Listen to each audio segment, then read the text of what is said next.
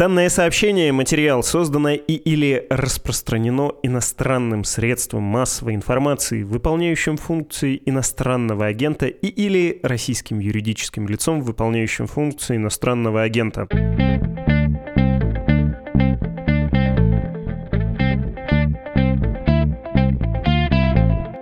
Здравствуйте, это подкаст «Что случилось?» на каникулах, три выпуска в новогодние выходные на большие темы. У микрофона Владислав Горин, у другого микрофона Денис Бояринов, музыкальный журналист, автор телеграм-канала «Красная книга». Кто подпишется, тому до конца 2023 года горе не видать. Денис, приветствую.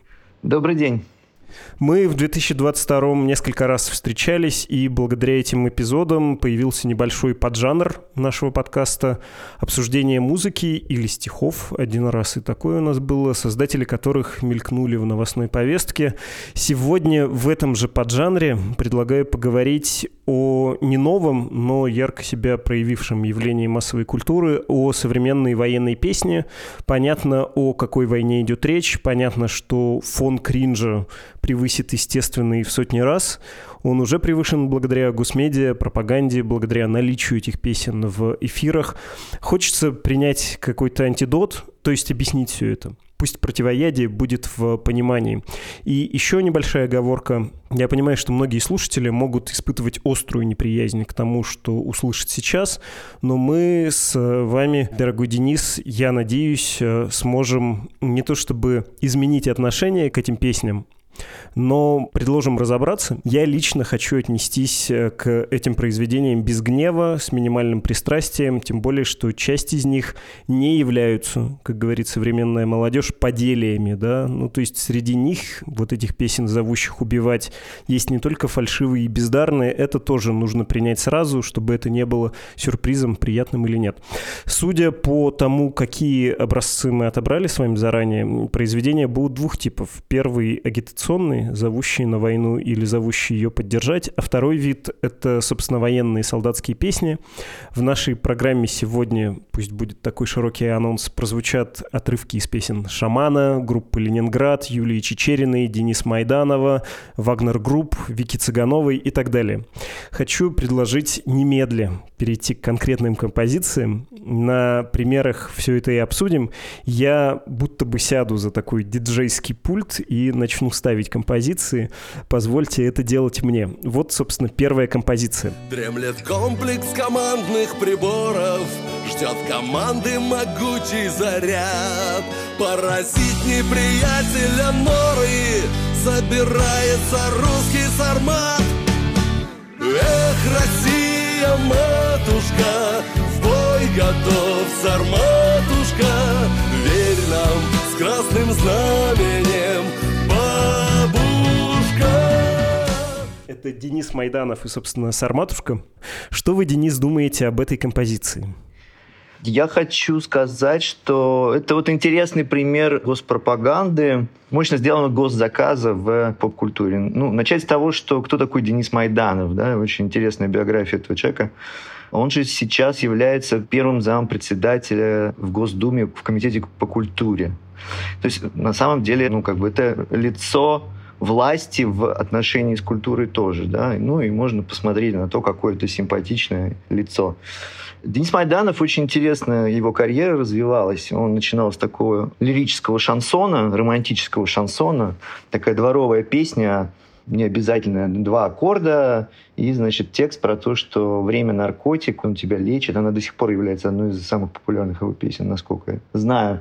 Но вот э, где-то с 2000 2014 года совершил резкий поворот в сторону патриотической военной песни, участвовал в операции в Сирии. Ну, вошел в тесный контакт с Министерством обороны. То есть э, Денис Майданов совершил этот поворот довольно давно. Он, так сказать, все прочнее и прочнее сращивается с государственным телом, конкретно в структуре Министерства обороны. Да? И он не случайно начал и политическую деятельность год назад, не случайно стал единороссом, пошел на выборы от «Единой России», победил, вошел в Госдуму, попал в комитет по культуре вместо Оксаны Пушкиной. И теперь, значит, занимается тем, что не только пишет песни, но и, в общем-то, разворачивает э, государственную политику, культурную политику, определяет, ну, по факту, может быть, даже второе или третье лицо сейчас в российской табеле о рангах, да, после министра культуры, да, то есть как бы влиятельность и ресурс у Дениса Майданова очень сильный. Ну и денег, как мы видим, тоже немало, судя по этой песне, потому как она снята. То есть до этого у Майданова была песня, снята по заказу МЧС. Он прям видно, что специализируется на такого рода вещах. Сейчас вот он для Министерства обороны и для, собственно, подразделения ракетных войск, да, вот сделал могучий копродакшн, воспевающий ядерное оружие. Причем, ну, как вы видите, песенка на очень горячую тему в том смысле, что Сармат же только-только, так сказать, вышел в серийный тираж. То есть это еще интересный такой пример, можно сказать, рекламы вооружения и пропаганды ее в головах людей. То есть мы должны верить в ядерную мощь нашей державы и в то, что нас защитят. И вот, значит, Денис Майданов простыми словами объясняет нам, почему это так, почему Сарматушка нас спасет. Это, в общем, да, положенное на музыку старое советское выражение про Кузькину мать и про то, что мы ракеты делаем как сосиски. Клип действительно очень нарядный. Он был выпущен в середине декабря к дню РВСН. И еще одна небольшая реплика, простите, что прерываю, связанная с карьерой Майданова. 23 декабря суд в Украине приговорил его к 15 годам заочно за покушение на территориальную целостность страны. И, собственно, его творчество творчество стало его борьбой, и борьба оценена в том числе противником. Мне почему-то показалось важным это тоже заметить. Простите, я прервал. Да, забавно, что ну, какая-то ирония судьбы в том, что человек с фамилией Майданов всем этим занимается при этом, да, нельзя не отметить. Ну, э, на мой взгляд, э, если отвлечься от фигуры, от того, как эта песня сделана, это ну, довольно крепкая, крепким песенником, потому что Майданов действительно крепкий песенник. Видно, что он умеет э, писать тексты овладел, значит, тремя аккордами, на которые эти песни можно писать, чтобы они запоминались. И вот, собственно, очередной пример такой песни, ну, которая апеллирует, типа, псевдонародный шансон, частушка про сарматушку. Но меня в том, как эта песня сделана, больше всего поразило то, что туда привлечены, с одной стороны, наверное, для мощи, а с другой стороны, для промоушена и ансамбль песни и пляски РВСН, и оркестр РВСН – то есть помимо ракет у нас, так сказать, на страже нашей Родины еще такие есть глобальные музыкальные коллективы, и там задействованы молодые ребята и девушки, как видно из клипа, и вот лица этих молодых ребят и девушек, когда они вот это все поют, они, мне кажется, красноречивее этих кадров с взлетающими сарматами, снятых на тестовых полигонах. Ну, что могу сказать? Вот это, очевидно, как бы самый яркий пример того, куда у нас сейчас идет, так сказать, госзаказ. А можно я поспорю? Ну, потому что он, может, и идет в ту сторону, но он как-то хромо идет. Потому что «Сарматушка», как, честно говоря, и другие песни Дениса Майданова, такое ощущение, что их написала и нейросеть, причем с установкой, что текст должен быть ироническим, с подколкой, потому что, ну, кто всерьез может это написать и слушать без усмешки в смесь канцеляризма с идиотизмом, там, где богатырь мешается с электроникой, там, где вообще не поймешь, кто кто красное знамя-то держит. Ну, не понимаешь, бабушка держит или мы? ты нам с красным знаменем верь, бабушка. Вот эта вот бабушка, которую пропаганда одно время пыталась да, взять на щит, и потом не без некоторого позора сняла с него, потому что бабушка оказалась не такой уж простой. Ну, то есть понятно, что эту нейросеть зовут Дмитрий Олегович Рогозин. Еще до ранения в голову, бедро и мягкие ткани ягодиц э, под Донецком он э, подобного рода тексты писал.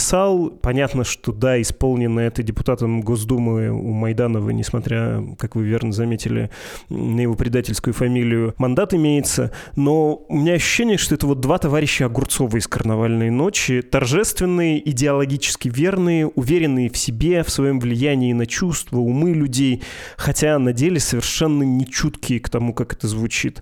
Есть у вас чувство, что это написано, ну вот как э, свой диск, свой альбом выпускал Рогозин, в кругу друзей, чтобы поставить, и чтобы все сказали, ну, молодец, а про себя подумали, ну, мужика хотя бы хобби какое-то есть, не пьет, мог бы там лосей с вертолета убивать, а тут интеллигентный досуг. Вот удивительно, да, я тоже слышал, что, значит, автор текста или соавтор текста это Рогозин. Не знаю, насколько это правдивая информация. Да, удивляет, что эти люди вместо того, чтобы заниматься своими основными обязанностями, занимаются вот песенным творчеством, да, ну вот я слышал, что Бастрыкин пишет песни в том числе. И вот теперь у них есть возможность записывать их с а, придворными артистами, тоже членами дружеских политических фракций, и исполнять их, э, ну, не только друг другу, а еще и вот э, выкладывая в интернет. Но я думаю, что все равно судьба такого рода песен, она незавидна, по большому счету, да, то есть э, вот эти тысячи и миллионы просмотров, которые сейчас они, возможно, накрутят в YouTube, это же не будет означать того, что песня песня действительно заживет своей какой-то реальной жизнью. Ну, кроме как на концертах Дениса Майданова или к юбилею РВСН все это будет исполняться. Майданов выбрал для себя ролевой моделью, так он пытается быть одновременно и Высоцким, и Цоем, в том числе и в текстах, и в образе, да, ну, как мы видим, насколько далек он от этих двух своих ролевых моделей, и эта песня, конечно, абсолютно обезоруживает его в этом смысле, как бы он ни махал воображаемыми сарматами, и не грозил кулаками в сторону натушек и супостатушек. Да, у меня это все вызывает улыбку. Мне кажется, у любого здравомыслящего человека должно ничего кроме иронии не вызывать. А уж молодое поколение, которому, по идее, надо бы, наверное, апеллировать, хотя, конечно, как Денис Майданов может апеллировать молодому поколению, потому что он не так-то стар. На самом деле, ему, по-моему, и 50 лет нет. Молодому поколению просто, мне кажется, может только ржать над этим и делать из этого мемы. Мне кажется, что вы правильную мысль сказали, когда говорили про то, что ну вот найдется место для исполнения на концертах Майданова. Я думаю, еще в каких-нибудь ведомственных учреждениях и вообще по государственному поводу официально это можно включать и подобные этому произведения. Это мне напомнило, когда вы говорили про МЧС, РВСН, вот такой ведомственный подход. Сам подход делать казенную начальственную лирику, когда человек вроде для души поет, но художественного дара нет, навыков и наслушанности тоже получается графомания, но при этом там вот повесточка, она прям партийно верная. Это позднесоветский был такой деятель, э, самодеятель практически, который писал про провода, проводки, проводочки. Наш завод Уралкабель стоит. Провода, провода, проводочки служат людям на карте страны даже точки, не служили бы где провода. Волочильщики, изолировщики, испытатели, опрессовщики, грузчики, бронировщики, они своих дел мастера. И потом он тиражировал просто на ту же самую мелодию с той же структурой стиха про другие заводы, про другие города, в зависимости от предприятий или индустрии, и втюхивал это начальству. В общем, примерно та же логика, что была у Ильфа и Петрова в бесконечном сериале с Гаврилой. Служил Гаврила хлебопеком, Гаврила булку испекал. Ну и по тому же принципу, по какому многие постсоветские города, городки, городочки, а также регионы заказывали себе официальные и неофициальные гимны. Это всегда вот какой-то такой очень беспомощный лиризм с э, смешными текстами. Ну, на моей родине, например, есть такого рода произведение «Это Пермь, наша Пермь, не Самара и не Тверь, не Москва, не Магадан и не Манчестер». Тут уже смешно, но там текст еще дальше обхохочешься. Ну, то есть, э, когда мы говорим про слушателей, мы, наверное, совершаем ошибку. Начальству нравится, и слава богу, работает. Ну, вот этот госзаказ, ну, это пример того, до чего доводит госзаказ в экономике, и вот в частном ее случае в культуре, да, когда у тебя вся экономика в лапах государства и превратилась в военно-промышленный комплекс, соответственно, и музыка вся превращается в песни, которые являются рекламными носителями продукции этого военно-промышленного комплекса. Я надеюсь, что ракет «Сармат», во-первых, как бы не будет использована по назначению, а во-вторых, что она сделана получше, чем песня Дениса Майданова, потому что если она сделана так же, как эта песня, тогда, увы, гордиться тут нечем. Я предлагаю поставить следующую композицию, точнее две, и я бы объединил их. Мне кажется, что есть у них общие черты. То, что вы говорили про такую как бы народную, как бы мужицкую, почти шансонную песню. Собственно, Денис Майданов в компании Романа Разума, такой э, знаменитый Жока и легендарный Бока. И в стык группа «Черные береты» и их композиции «Время Z». Такая вот житуха, ты потерпи, братуха,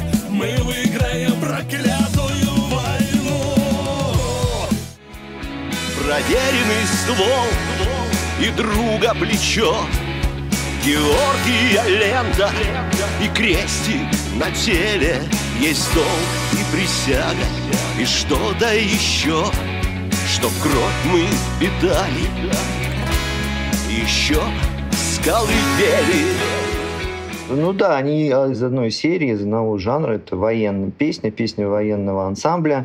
«Черные береты», ансамбль с э, долгой историей, ансамбль из реальных десантников, прошедших службу Роман Разум — это луганский исполнитель, который хотя бы знает, о чем он поет, в отличие от Дениса Майданова, который пишет текст про царматушку. Да? Поэтому эта песня, ну, при том, что она еще более безыскусно сделана, чем песня Дениса Майданова, но за ней чувствуется реальная фактура, реальные переживания этого человека, который поучаствовал в военных действиях, боевых действиях, и участвует в них с 2014 года, насколько я понимаю и описывает свой боевой опыт в том числе, или свой личный а, опыт людей, с которыми он общался. И примерно то же самое у черных билетов, хотя у черных билетов, конечно, менее интересно и похуже, потому что они явно гораздо больше занимаются просто шоу-бизнесом внутри вот этих военных структур. На самом деле вот это все существует и существовало и до этот жанр военной песни, он существует э, еще со времен афганской войны. Как мы знаем, и первые такие ансамбли десантников поющие появились именно тогда, и жанр тогда стал очень популярен. Ну, потому что это реальная военная песня, это военный шансон.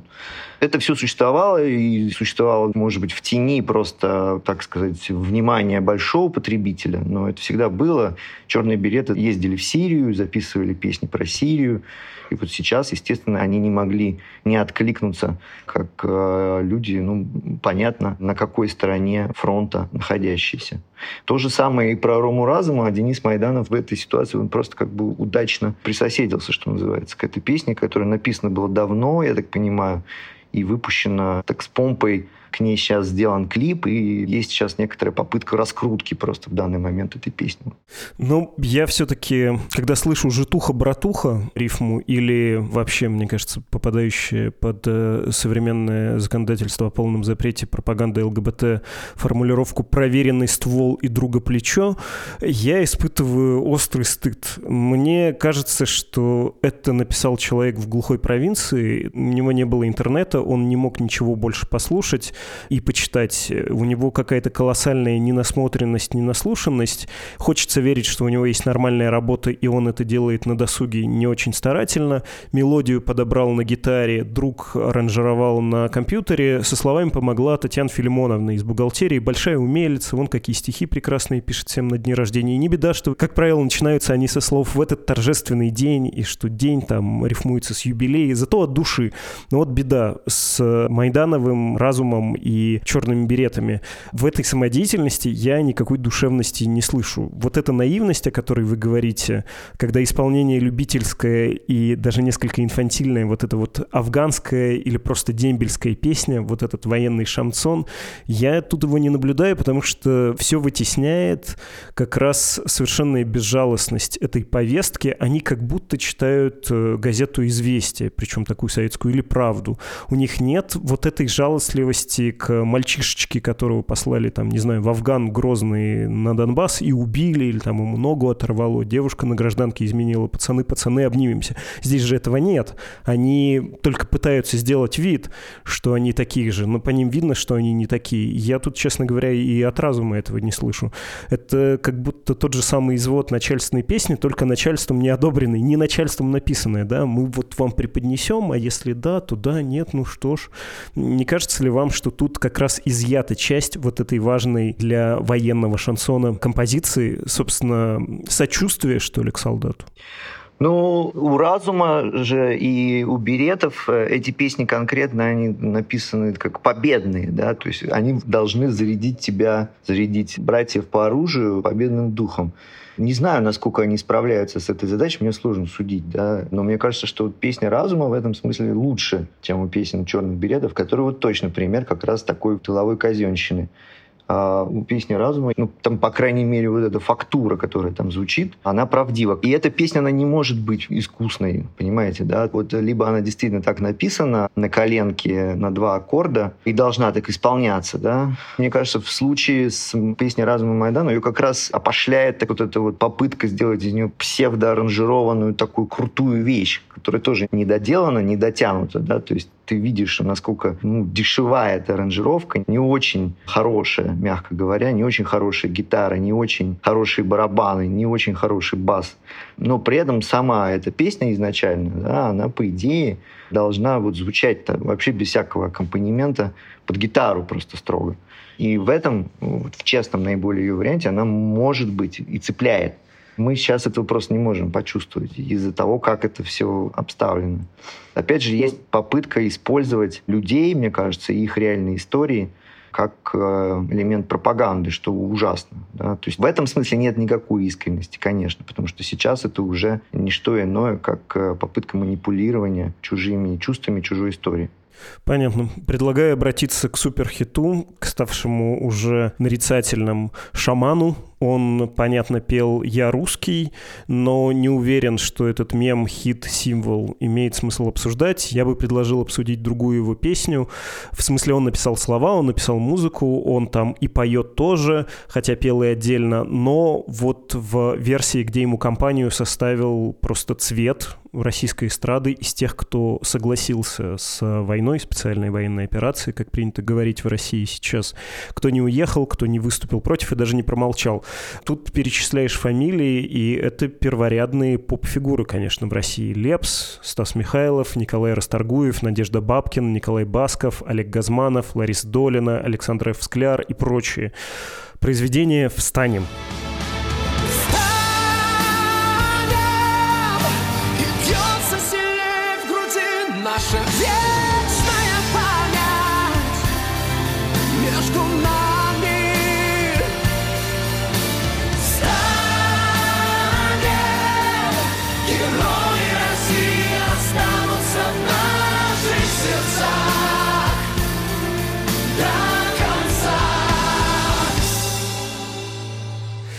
Что, Денис, думаете про эту композицию? Посмеете ли покуситься на святое, оценить песню, которая отозвалась в сердцах миллионов, миллионов сограждан?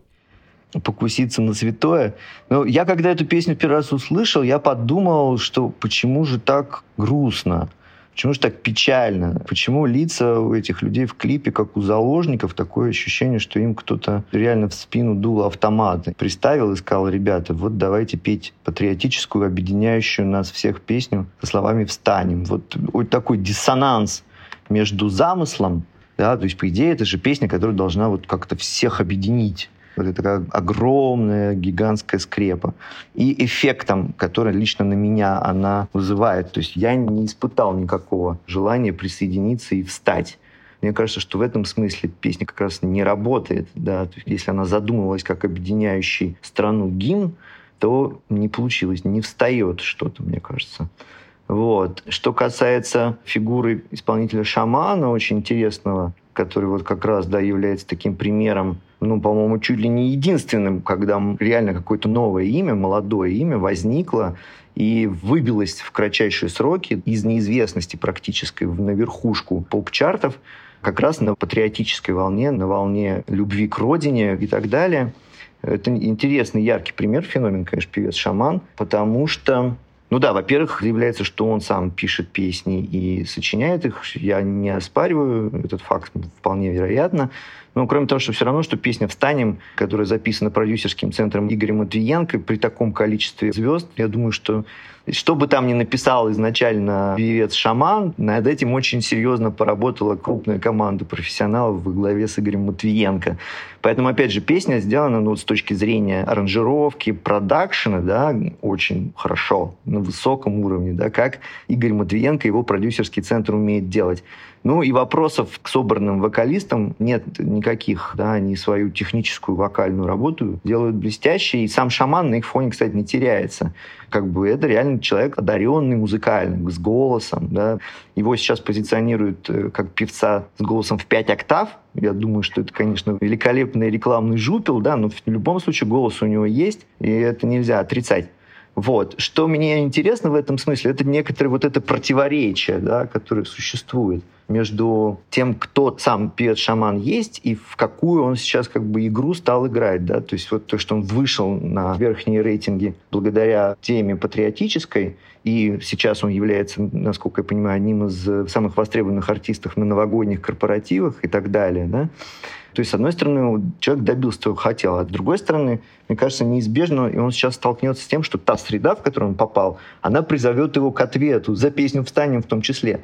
И я уже видел какие-то сообщения в новостях, что вот э, человек по имени Киселев, руководитель Виа Земляне, уже призывает певца-шамана исполнять песню «Встанем» не на новогодних корпоративах, а вот, собственно, на линии фронта, чтобы поддерживать дух войск с правильной стороны. И вот тут, конечно, у певца-шамана могут возникнуть проблемы, мне кажется, в этом смысле.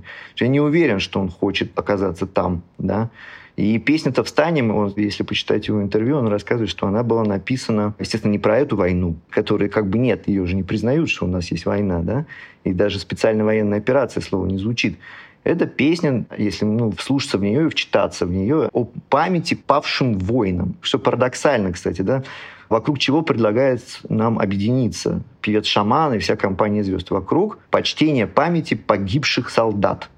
То есть в очередной раз госпропаганда, потому что мы понимаем, что сейчас эта песня и сама фигура шамана и так далее используется, опять же, госпропаганда, не находит ничего лучшего, никакой другой идеологической линии, кроме того, чтобы объединиться за похоронным столом, по большому счету, да. То есть вот поэтому в том числе такие мрачные лица у людей в клипе, он сделан в черных тонах. Это траурный клип на самом деле. И это очень трагично, мне кажется, да, и вообще в корне, мне кажется, неправильно. Не может наша страна объединяться только вокруг того, чтобы вспоминать павших воинов. Будь это павшие войны в Великую Отечественную войну, или будь это павшие войны в Афганскую войну, или в Чеченскую войну, да, или вот в эту войну, которую мы даже не называем войной ну, это в корне, мне кажется, нездорово вот в целом для нашего общества, если так это оценить. Поэтому песня «Встанем» на меня лично очень пугающее впечатление. Очень страшная эта песня. И очень жалко в том смысле еще вот молодого парня-шамана, которому сейчас вот исполняя такого рода песню, мне кажется, он до конца не понимает, к чему это все может привести, в том числе и его самого, его личную биографию. Потому что сейчас это все пока еще на уровне таких каких-то желтых сплетен, что там вот посмотреть, как он себя ведет, певец-шаман. Ну, его же собственный образ, да, он резко контрастирует с вот этими несколькими патриотическими песнями, которые у него есть, и которые сейчас раскручиваются. Он совсем не походит на исполнителя военной песни. Человек в узких кожаных штанах, с дредами на голове, э, с человеком, которого сейчас, э, я почитал в новостях последние, осудили за то, что он засунул себе микрофон в штаны во время исполнения одной из песен. За это певец-шаман сейчас получает пока просто критику, но в конечном итоге, мне кажется, это либо его приведет к тому, что он будет в шинели и фуражке выступать на линии фронта, да, либо я не знаю к чему. Какая тут возможная альтернатива, когда ты играешь в такие игры? Понятно. Встанем, в смысле почтим память, а не вставай, страна огромная, что пытаются сделать из этой песни сейчас. Время, по правде говоря, работает против этого исполнителя. Простите, что повторяю вашу мысль, просто перевариваю ее и созвучно тому, что и я чувствую, рассуждаю вслух. И действительно, будь мирное время, он бы, наверное, занял очень комфортную для себя нишу песни для специалистов специальной ситуации. Вот есть же песни, которые в иной ситуации, как кроме когда рюмка водки на столе, ее и не включишь.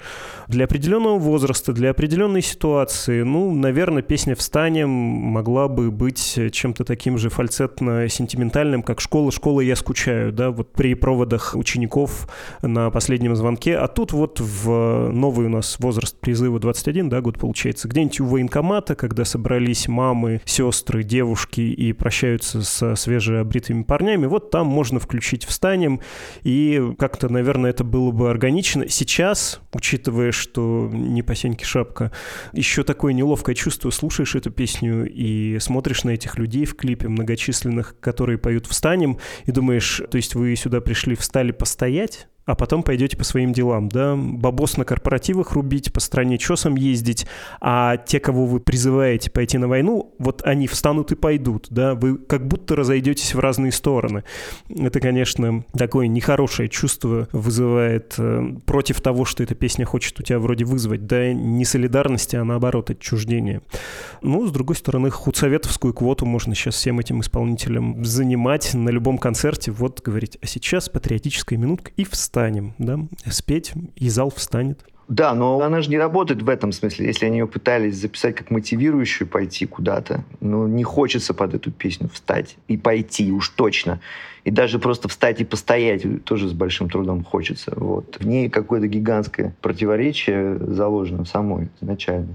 Я понял, кем хорошо бы смотрелся шаман. Если бы в России была традиция христианского рока, он мог бы быть христианским рокером для молодой части верующих. Вот э, молодому, наверное, исполнителю для молодой части христианской аудитории и простили бы микрофон в штанах и все остальное, и какой-то излишний пафос. Вот без претензий на общенациональное вставание, а для небольшой группы убежденных людей вполне-вполне. Да, но может быть и он еще как-то и, и пойдет по этой линии, потому что, ну, что ему остается? Я думаю, что придется в какой-то момент либо штаны снять, либо песню «Встанем» перестать исполнять. Хорошо. Предлагаю послушать песню Виталия Гагунского с названием «Ни много ни мало Россия». Остались в России и радость, и грусть.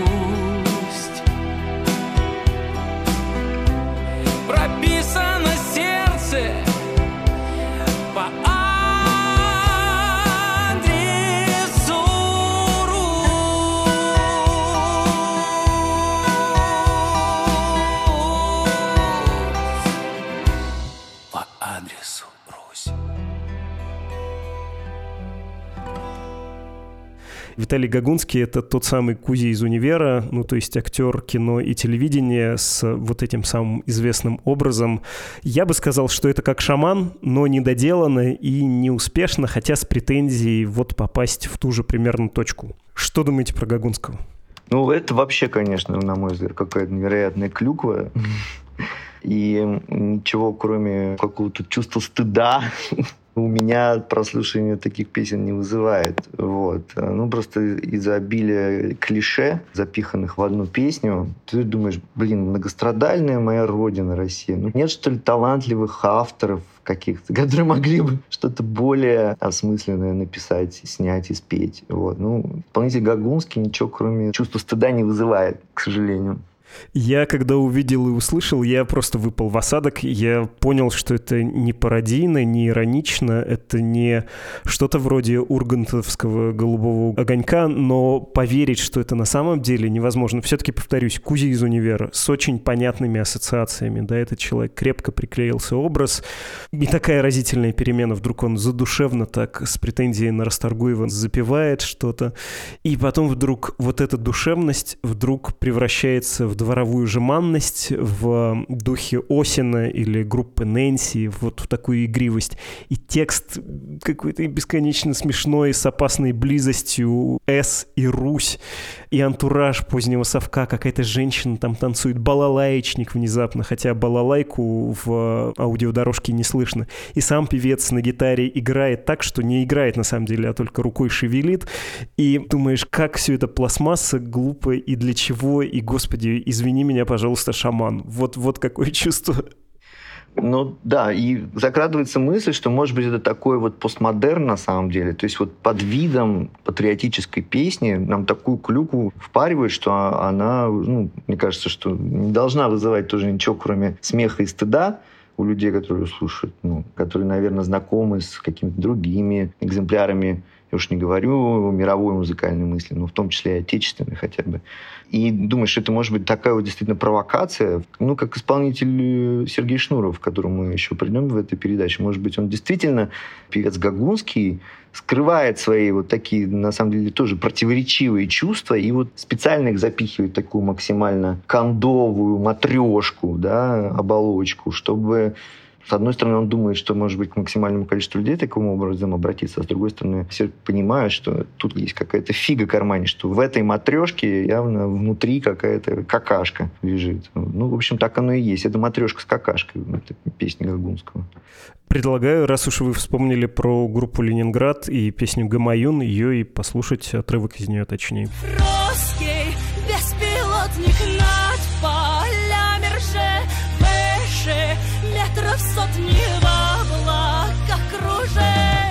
куда летишь, без каких врагов? Над полями тишь в небе без богов. Где же твой пилот, воля не мила? Мимо рек болот два больших крыла. Ты огонь с небес, нейросети За полями лес, ты туда лети. Где птенцы твои выпали из гнезд? Принесут бои на погоны звезд так, есть у вас, я знаю, поскольку мы предварительно обсуждали все-таки этот список, шорт-лист составляли, хитрая мысль про группу «Ленинград» и про эту композицию. Поделитесь? Ну, моя хитрая мысль про группу Ленинград, она состоит в том, что вот э, Сергей Шнуров как раз вот пример такого артиста-трикстера, да, который, с одной стороны, он играет сразу за все команды, на мой взгляд. И вот эта песня про Гамаюн, она вот классический пример позднего Шнура, потому что сейчас очень много обсуждается, как же так вот артист Сергей Шнуров, которого мы знали, превратился вроде бы в другого Сергея Шнурова, от которого мы не ожидали видеть вот этих всех ходов и песен, которые он делает в последнее время. А мне кажется, что Сергей Шнуров в этом смысле не сильно изменился. То есть он всегда как и был такой артист с фигой в кармане. И артист, который отрабатывал э, новостную повестку блестяще. Да? Он и продолжает в этом жанре работать. И вот пример песни «Гамаюн», которая вот совершенный такой какой-то постмодернистский кристалл. То есть, с одной стороны, вроде бы эту песню можно воспринимать как патриотическую песню, сродни песни Дениса Майданова «Сарматушка». То есть тоже у нас же воспевается мощь нашего, значит, оружия, да, которое всех накажет. С другой стороны, конечно, текст у Шнурова гораздо более тоньше сделан, чем у Дениса Майданова, и стилистически, что уж там говорить, ну и по мысли. Мы понимаем, что там вот такая вот эта вот ирония заложена, такой второй, третий код, да, вот этот сам сюжет, это само словосочетание «русский беспилотник», оно уже в самом себе несет этот конфликт, противоречие. Да? Мы же понимаем, что беспилотники, они не русские, они иранские, даже если они выступают за нашу сборную, так скажем. И вот, э, мне кажется, Сергей Шнуров очевидный пример вообще той самой проблемы, с которой столкнулась российская патриотическая песня, и почему вообще у нас возникает вот это вот чувство все время либо неловкости, либо какого-то диссонанса, связанного с этой патриотической песней, потому потому что на самом деле эти люди не могут сформулировать, за что они выступают. А Сергей Шнуров, он понимает, что сформулировать за что мы не можем. Да? Ну, либо это сформулировано, как у Майданова в песне, да, против, против натушек, против супостатушек что, мне кажется, нормального думающего человека не должно никак убедить и мотивировать. Либо это сформулировано, как у Сергея Шнурова, вот так вот, вот амбивалентно, с двойной системой прочтения, то ли это патриотическая песня, а то ли это такой печальный комментарий о том, на вечную вот эту тему, куда ты учишься «Птица, тройка, Русь», да? И вам интересно, потому что на мой-то вкус улетел беспилотник куда-то в молоко мимо цели и потерялся, связь с ним утрачена. Все-таки война — ситуация, когда нужно «да» за войну, даже если ты, как Денис Майданов, неловок и не понимаешь сам, для чего это нужно, или против. А вот в ситуации, когда мир настолько черно-бел, быть вот таким легким, невидимым и сложным, ну и как будто бы никуда это. Бессвязно я выразил выразил свои чувства, но тем не менее. Позиция Сергея Шнурова вызывает вопросы, да, действительно. Но он, тем не менее, как раз он находится вот в этой сложной позиции между и на самом деле, на мой взгляд, тоже очень рискованная точка. Он сейчас между двух огней. Ему может прилететь с обеих сторон за песню «Русский беспилотник». Но пока не прилетает, слава богу. Благодаря, почему, не знаю почему. Опять, может быть, потому что вот эту вот как бы двойную, тройную систему смыслов, которую Сергей Шнуров закладывает в свои песни, никто до конца не считывает. По крайней мере, из тех людей, которые могли бы ответить по его беспилотнику своей сарматушкой. Или Сергей Шнуров и сам еще не определился. Потому что если бы он определился, может быть, песни его стали бы гораздо более очевидные и в этом смысле менее интересные. Но мне кажется, что это на самом деле глобальная проблема, которую Сергей Шнуров чувствует, что наша патриотическая песня, ну вот российская патриотическая песня, она не может сформулировать никакого смысла, кроме того, как ну вот либо встанем за наших воинов, почтим память тех, кто погиб, как у певца-шамана песне схвачено, да.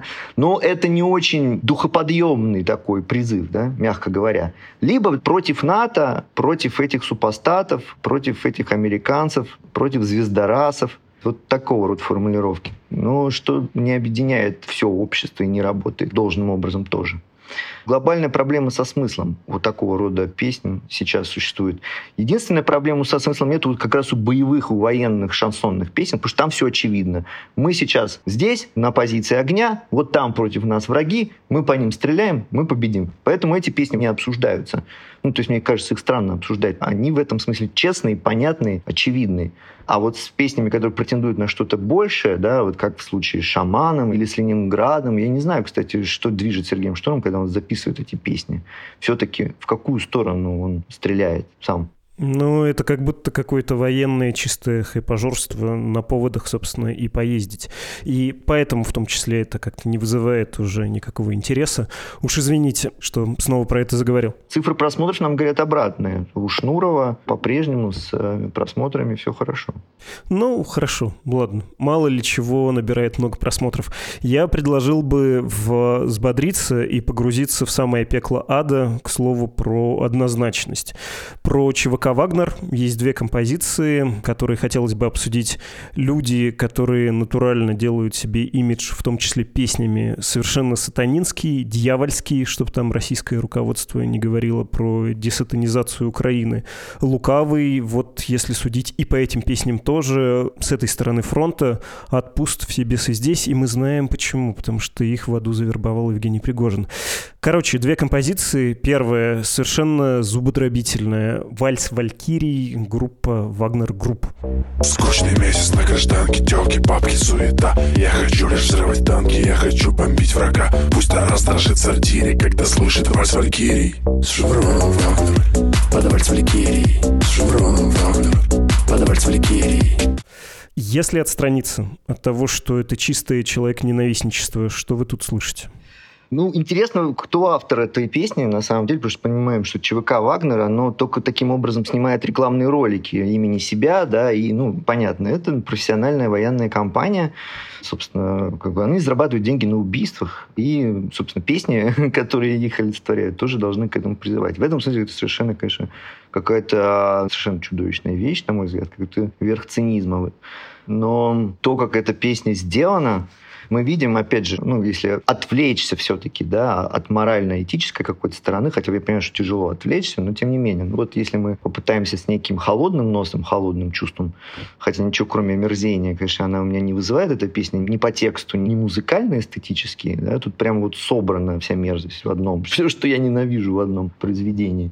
Получается, что такой вот интересный парадокс, да, когда военной компании недостаточно просто исполнять боевые задачи. Им нужно еще вести рекламную деятельность вокруг себя, чтобы, видимо, вербовать в свои ряды да, вот эту молодую кровь, то есть для чего эта песня сделана, мы понимаем, да, для того, чтобы какой-нибудь там 20-летний, 18-летний или 15-летний да, мальчик который заведет вот этот ритм и этот э, текст и пошел бы в ЧВК «Вагнер» или, ну, на самом деле в ЧВК «Вагнер», потому что, конечно же, он же не может пойти в э, Минобороны, потому что Минобороны не снимает таких классных песен и роликов, да, то, что снимает Минобороны в качестве пропаганды за себя, да, с тем же самым призывом, да, идите умирать это гораздо более скучно, плохо и не работает да, для молодого поколения. Песни ЧВК «Вагнер», увы, работают. Да. Я могу себе представить молодых людей, которые поведутся на такого рода трек, и реально задумываются о том, чтобы сделать себе карьеру профессионального военного. В ЧВК «Вагнер». Ну, что же, в этом смысле это, конечно, ужасно. Я бы сказал, что я даже благодарен этой композиции, поскольку здесь все очень действенно и откровенно устроено. Нет никакой фальши, тестостерон и адреналин. Чистосердечное признание в том, что я, мы, люди, которые, по сути, в маске, да, это исполняют психопаты, и быть такими нормально, здорово, приходи к нам, то, о чем вы говорите. И как там, скучный месяц на гражданке, при том, что и на гражданке лирический герой не то чтобы чтобы там дом, да, строил или детей утешал. Он из всех занятий, которые перечисляет э, женщины, деньги, может быть, пьянство, занят, в общем, только деструктивной деятельностью. Нормальная такая вещь, наверное, для викинга, но странная для человека 21 века, совершенно животно звучащая. Даже в современных боевиках герой целует ребенка, что-то делает по дому, у него есть какая-то нормальность, которая нарушается, прежде чем он пойдет из любого оружия хладнокровно крошить врагов пачками. А тут совершенно варварский, беспримесный клич «Убей, убей, убей» с вот этим гипнотическим рефреном под вальс Валькирий. И, повторюсь, нормальная жизнь, она просто отрицается здесь. В одном из куплетов речитативов там тоже говорится, что герой просыпается в ужасе от того, что пятидневка на заводе. Если представить себе советского человека, который в искусстве войну понимал следующим образом. Вот я сейчас воюю, но я вернусь на завод, к нормальной жизни, к проходной, которая в люди вывела меня. Здесь ровно наоборот, такой перевернутый абсолютно мир, героизация экстремальной реальности войны. Эта откровенность, она, повторюсь, опять же, меня поразила. И я когда думал, почему это может работать, я вспомнил слово «пеан» из древнегреческих текстов. Когда греки воевали на поле боя, им нужен был боевой клич, боевая песня, мобилизующий призыв, и одновременно это была молитва обращения к богам с просьбой об удаче на поле боя.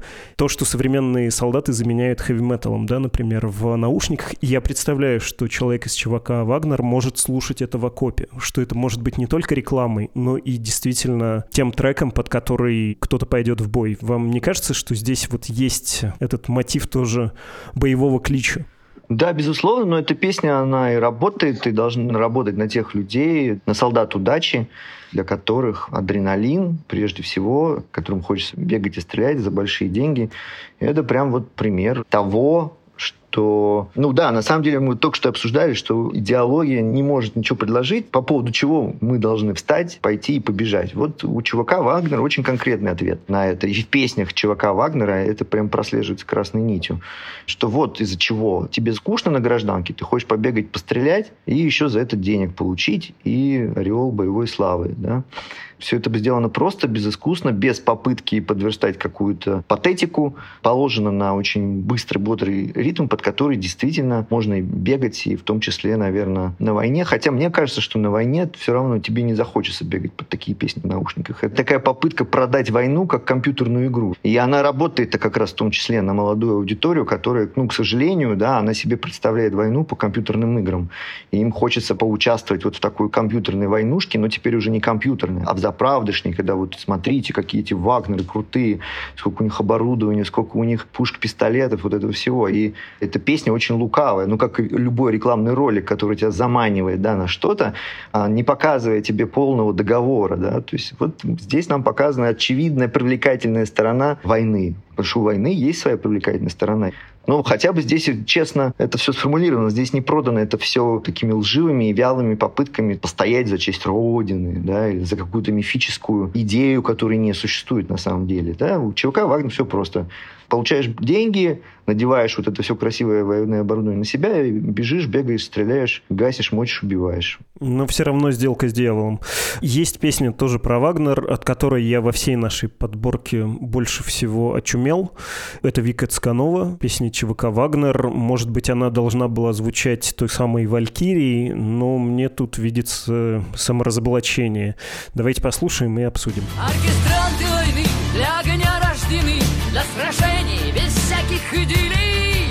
Где под крики химер дирижер Люцифер управляй полетом играй, оркестрантов своих поднимай, поднимай легким взмахом смычка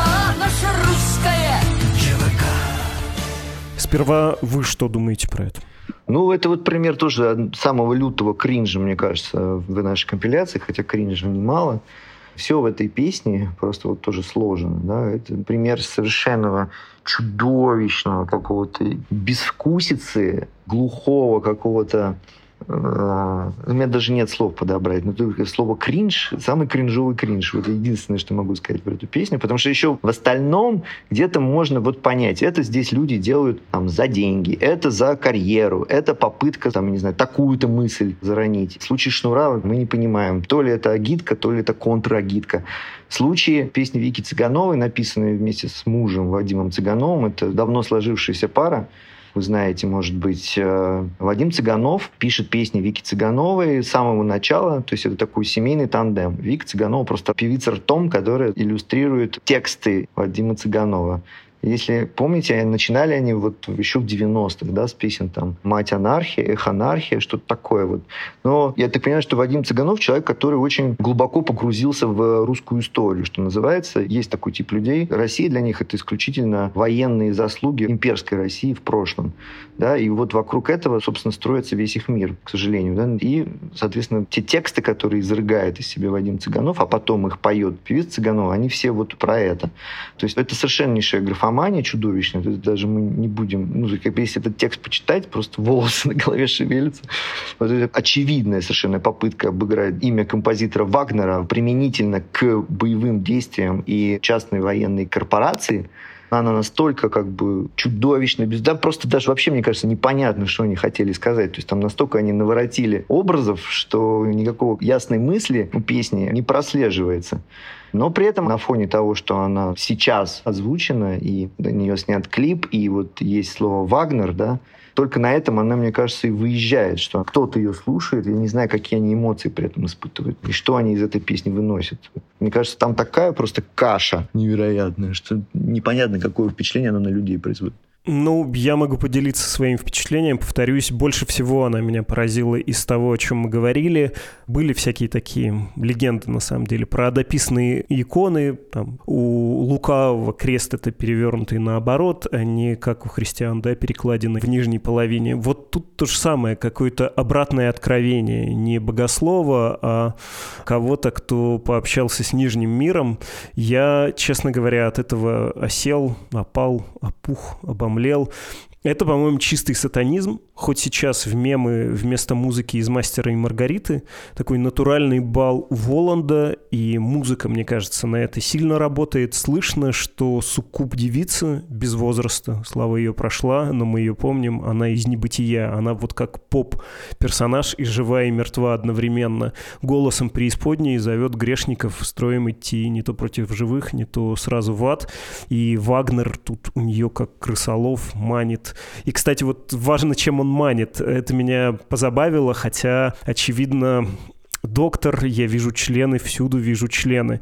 Цыганова поет, что оркестрантов Вагнер должен поднять легким взмахом смычка.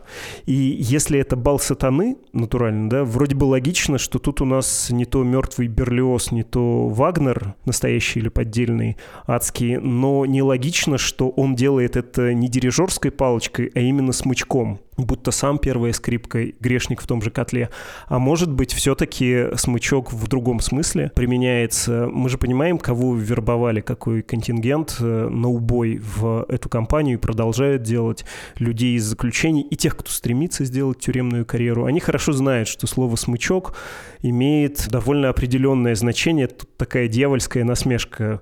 Выражение «в два смыка» — это очень понятная сексуальная практика. Я тут вижу просто реально сатанинскую подколку, что то ли козлоногий с характерным для него вот этим вакховским половым поведением действительно машет тем самым распутинским прибором, то ли по закону сделки с дьяволом, мы с вами про это говорили, ты отдаешь душу, но отдаешь ее ни за что. Сатана тебя все равно обманет, Люцифер тебе ничего не даст, и тебе и Мерек, оркестрант, бывший заключенный, обещали свободу, свободу от нищеты, свободу от, собственно, тюрьмы, обещали Вальгалу, а показали срамным удом, кожаной флейтой крысолова в одно место. Понятно, куда тебя зовут. Тебя зовут в петушиный угол. И все твои вот эти иерархии и представления минимальные, понятийные о достоинстве, все это тоже будет будет стерто.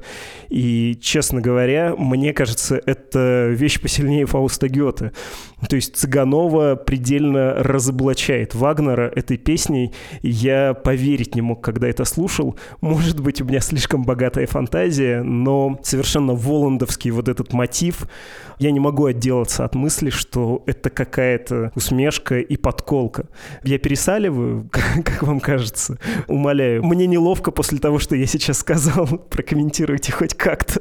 Э, не, ну это очень глубокий текстовый анализ, э, и мне кажется, что вы видите в этом гораздо больше смыслов, чем закладывали сами авторы. У них просто каша в голове, потому что там, там действительно не песня, а сеанс саморазоблачения. И кто там оркестрант войны и кому дирижирует Люцифер, то есть, на самом деле, получается, что это они воины Люцифера из этого текста. Ну, то есть, да, вот там действительно настолько какое-то смешение бесконечное и плетение бессмысленных штампов, но в конечном итоге воинам ЧВК предлагается все-таки умирать, я так понимаю, да, и прибудет с вами благодать, да. То есть им ничего не обещают, никакой Вальгалы, им обещают только участие в небесном воинстве, как я понял. Но я говорю, что эта песня настолько картина больного сознания, к сожалению, да, я думаю, что картина больного сознания, которая долгие годы вот какого-то милитаристского реванша хотела, и вот оно его сейчас его получило как бы, и оно пытается, оно вот так сейчас вырывается в виде вот таких вот песен, как будто бы патриотических, но на самом деле саморазоблачительных, которые признаются в самых мне кажется, ужасных чувствах. И, кроме того, чудовищно написанных, испетых, эстетически просто за гранью. Вот это вот все самое кринжовое в одном месте, да, в одном сингле, что называется. Но я вообще хотел сказать, что я думал, что Вика Цыганова и Вадим Цыганов на этом остановятся, но нет. Они выпустили сейчас продолжение под названием «Русская классика. Вагнер 3».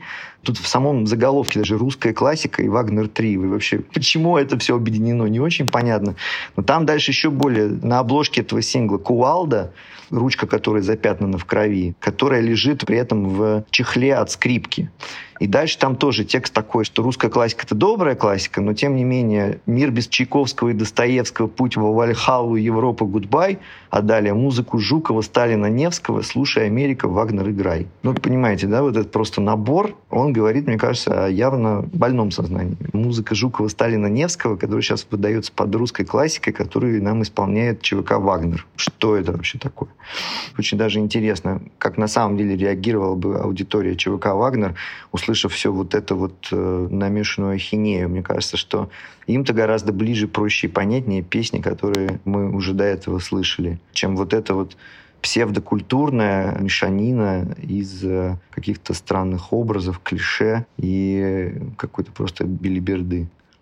Последняя композиция называется «Зимняя песенка» Юлии Чечериной. Как-то мы, по-моему, с вами тоже про это говорили, про ту метаморфозу, которую Чечерина пережила. Но, как ни странно, она, кажется, среди многих-многих исполнителей действительно по войне угорела, простите за это слово, и не делает вид, а прямо искренне верит в то, что это необходимо при всей, в общем, бесчеловечности происходящего. Тут можно и на фоне ее коллег просто сравнить. В семнадцатом году Прилепин выпустил сборник «За Донбасс». Там около четырех десятков песен, разные есть, рэперы, рокеры. И я вот, когда этот сборник послушал, я понимаю, что Самойлов, когда поет, вот это постмодернистское «По Дону гуляет, смерть нагоняя коричневая чума», «Под градами города», «За веру и за семью», «За русую, ее мою». Но это такой постмодернизм. Это, как мы с вами говорили про Ленинград, это никуда не попадает. А Чечерина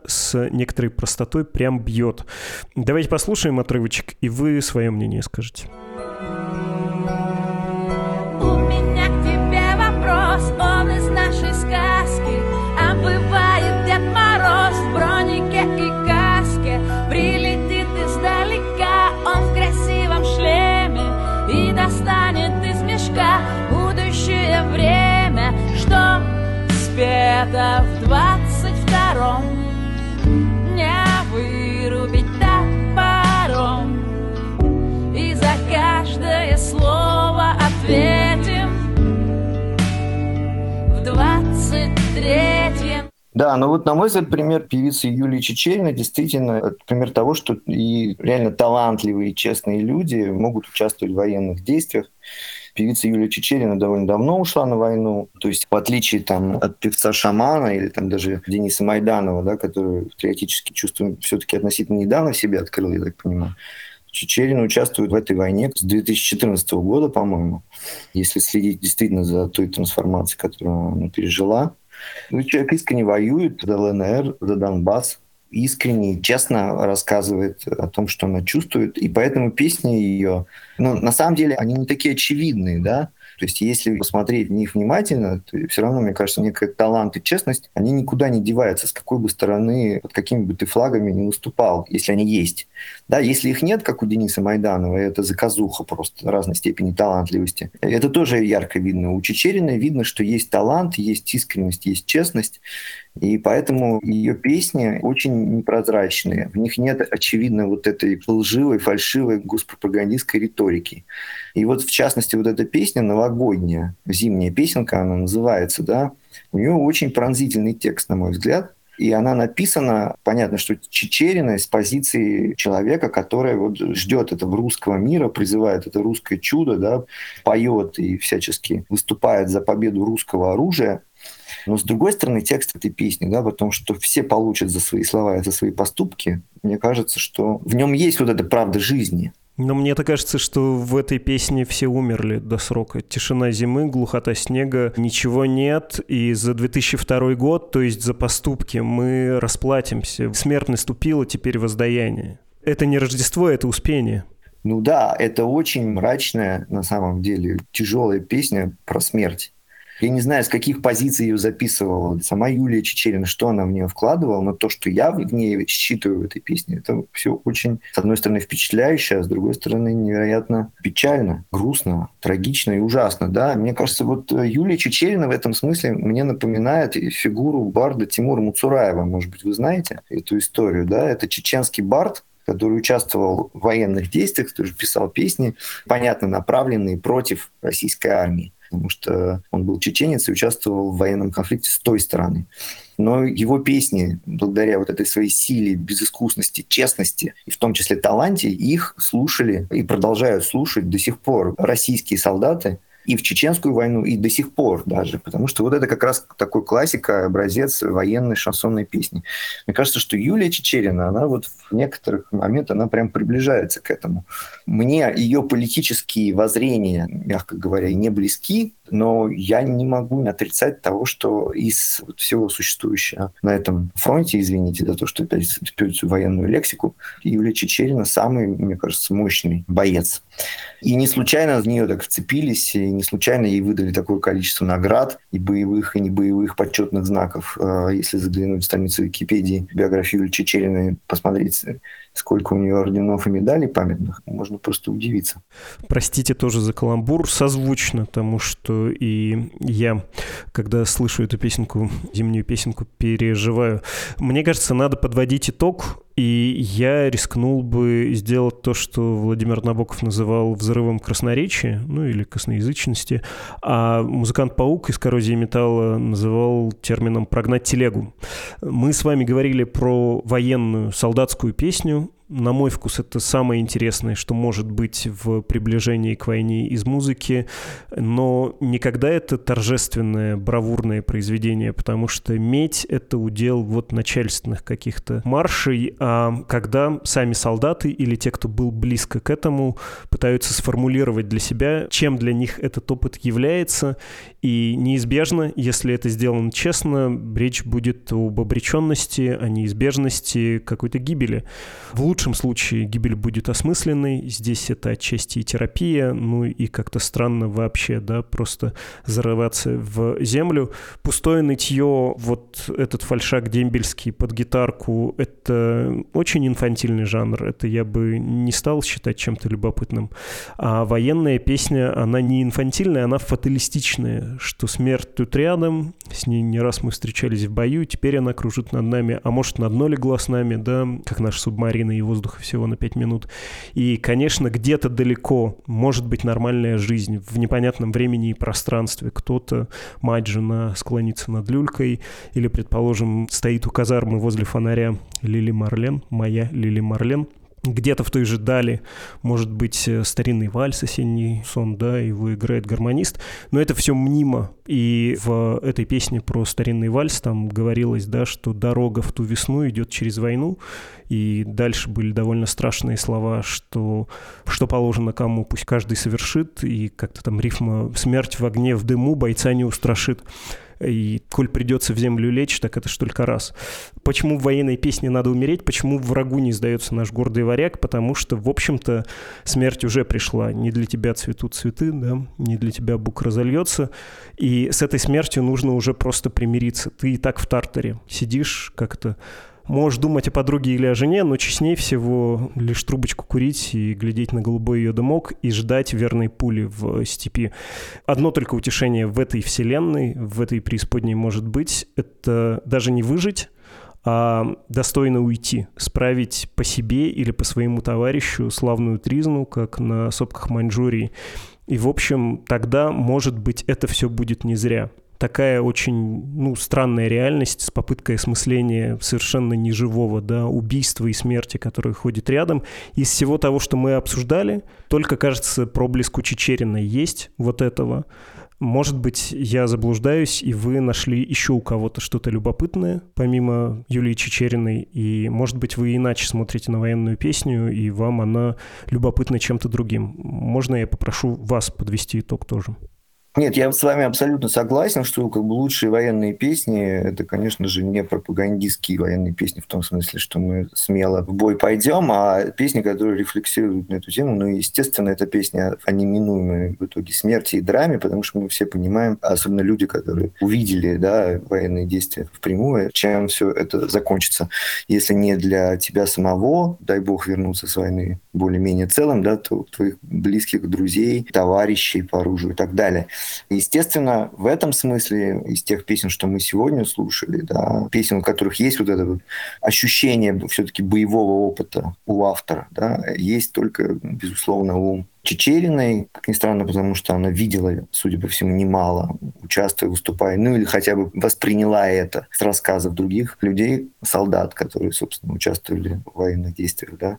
Ну, еще это чувствуется, ну, хотя в меньшей степени, как я говорил, у Рома Разума, да, там тоже есть немного, но там его песня просто другая по жанру, она типа победно-мотивирующая. А у Чечерина здесь есть рефлексия, и самое ужасное, да, что эта песня еще новогодняя. Что делает новогодняя песня во всем мире? Да? Это же такой жанр, мы слушаем в канун наступления волшебного праздника и настраиваемся на какое-то светлое будущее, а в песне у Чечерина однозначно никакого будущего светлого нет. И русский мир, наступление которого ожидает сама Юлия Чечерина, ставит жирный знак ну, между русской смертью. И это, мне кажется, должно пугать и шокировать и наводить на какие-то другие мысли. Мне кажется, что хорошая военная песня, она антивоенная, по сути.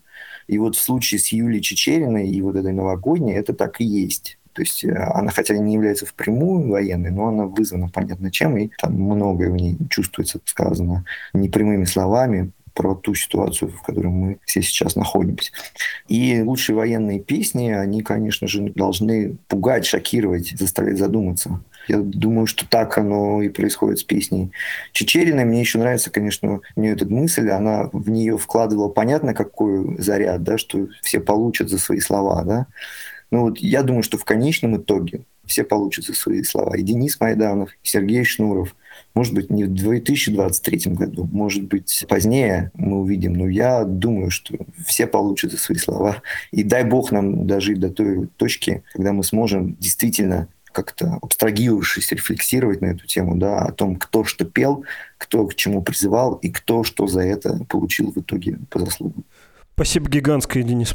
Мы на самом деле очень трудную, тяжелую тему как задели, очень серьезную, но это новогодние выпуски, да, Поэтому хотелось бы сказать всем на прощание. Поскорее бы закончилась война, и поскорее бы мы перестали ее обсуждать. И единственное, что могу пожелать всем в 2023 году, это мира самим собой, мира со своей головой, мира во всем мире, и мира, мира, мира, еще раз мира. Всем нам мира.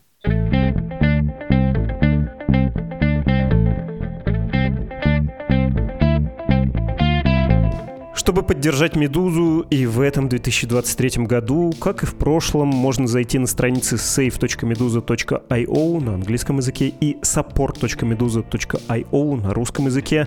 Там есть формы оплаты и объяснение, как лучше перевести нам деньги на нашу работу. Спасибо всем, кто поддерживал нас в прошлом году и будет поддерживать в этом. Без вашей помощи, без вашего участия в жизни нашего издания ничего бы не вышло. И вы наши большие друзья, не просто читатели, но и гигантская семья. Спасибо, что были весь этот год с нами, говорю это еще раз. И хочу вам пожелать, ну, как минимум, с небольшими потерями пережить этот 2023. Вы слушали эпизод подкаста «Что случилось на каникулах». До встречи и удачи!